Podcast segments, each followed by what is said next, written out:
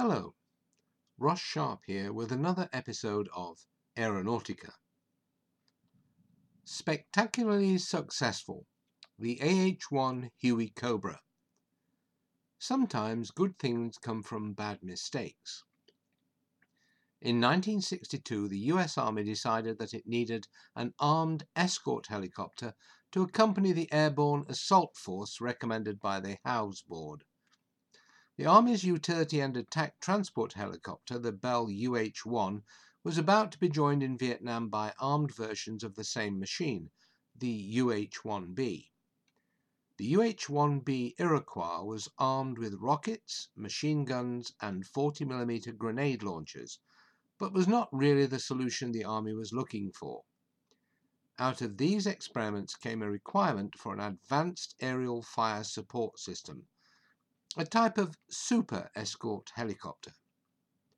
Lockheed responded with the AH-65 Cheyenne, and truly advanced compound helicopter, one which had a conventional propeller system as well as a lift-generating rotor.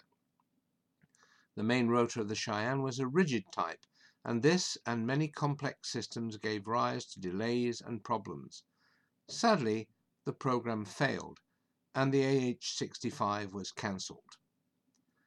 Out of the wreck of the AFSS came a privately funded prototype from Bell, designed to satisfy the interim AAFSS, the less ambitious requirement from the US Army. The Bell Model 209 Huey Cobra was modified, broader rotor blades, sub substitution of retractable skids with fixed ones, etc. The 540 rotorhead drivetrain and Lycoming T53 turboshaft from the UH-1 Iroquois was mated with an SCAS stability control augmentation system and a new incredibly slim fuselage housing two crew members. The hmm. pilot was in a raised cockpit behind the gunner, whose view from the front cockpit was unobstructed and made for easy aiming of the weapons systems. Maximum speed was 193 miles per hour and the helicopter had a useful range of 425 miles. The first flight of what was to become the AH-1 took place on the 7th of September 1965, and it became obvious that this was what was needed in the growing war in Southeast Asia. Army orders ramped up quickly so that by mid-1968, 838 AH-1 helicopters had been produced.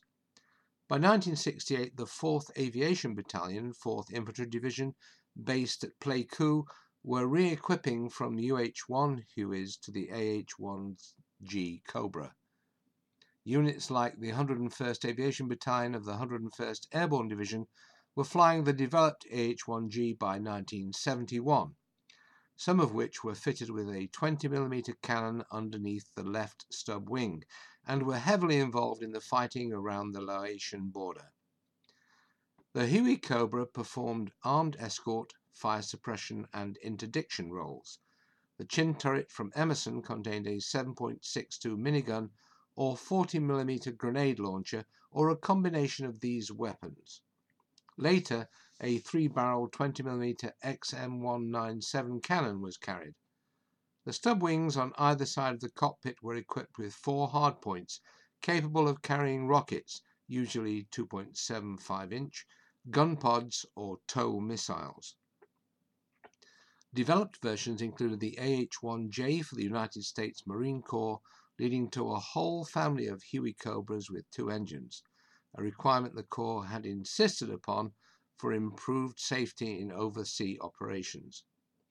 As well as combat in Vietnam, the Huey Cobra flew in numerous minor actions, such as the invasion of Grenada, and around 400 Cobras of various marks even made major inroads into Iraqi armor during the First Gulf War in 1991. Highly maneuverable, I have heard it described as an aircraft that you didn't so much fly as strap on. This maneuverability caused the AH-1F to be chosen as the mount of the Sky Soldiers demonstration team of the Army Heritage Foundation. The AH-1 construction sequence moved through various models with major versions including the AH-1G and AH-1S. Paradoxically, the S was refined through several steps to become the AH-1F. Sometimes retrograde naming sequences happen, e.g. Tempest 2 versus Tempest 5. The Huey Cobra was supplied to many of America's allies, even those who lost that status afterwards, as was the case in 1971 when Iran acquired the AH-1J. The Iranians have since reverse engineered this type and made slight upgrades to produce the Tufan 2, Storm 2. Israel has also received the Huey Cobra in quantity. Usual duties for the AH-1 included Red Catcher Patrol, a constant watch on the Czechoslovak and East German borders at the height of the Cold War to seek out possible infiltrators from the then communist states. An example of the units undertaking this little known duty was the 4th Squadron of the 2nd Armoured Cavalry. Given the availability of older versions of the AH-1, it was natural that civilian applications would be found for this helicopter. The Washington State Department of Natural Resources uses the AH-1 to fight fires. Some are equipped with an underslung bucket. Similarly, the U.S. Forest Service uses converted AH-1 airframes as the Firewatch Cobra and the Star Sapphire with upgraded communications and special IR sensors to see through smoke to the root of a fire. Garlick Helicopters has also converted the AH-1 into a model called the Fire Snake.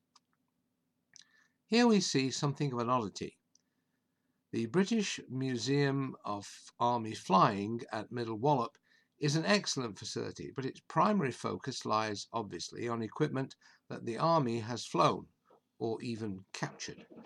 It was therefore somewhat strange to find this US Army AH-1F in the museum's extension. It is shown as being equipped with the TOW missile system, 2.7 inch rockets, and a 20mm XM197 cannon system. Despite the fact that Bell tried very hard to get the British Army to adopt the Huey Cobra, the British stuck with the indigenous Westland Lynx for the battlefield attack role. Built in 1970, construction number 20934, with a Lycoming T53L 703 turboshaft, this AH-1F was a gift to the museum from the US Department of Defense in 2003. By any standard, the AH-1 has been spectacularly successful.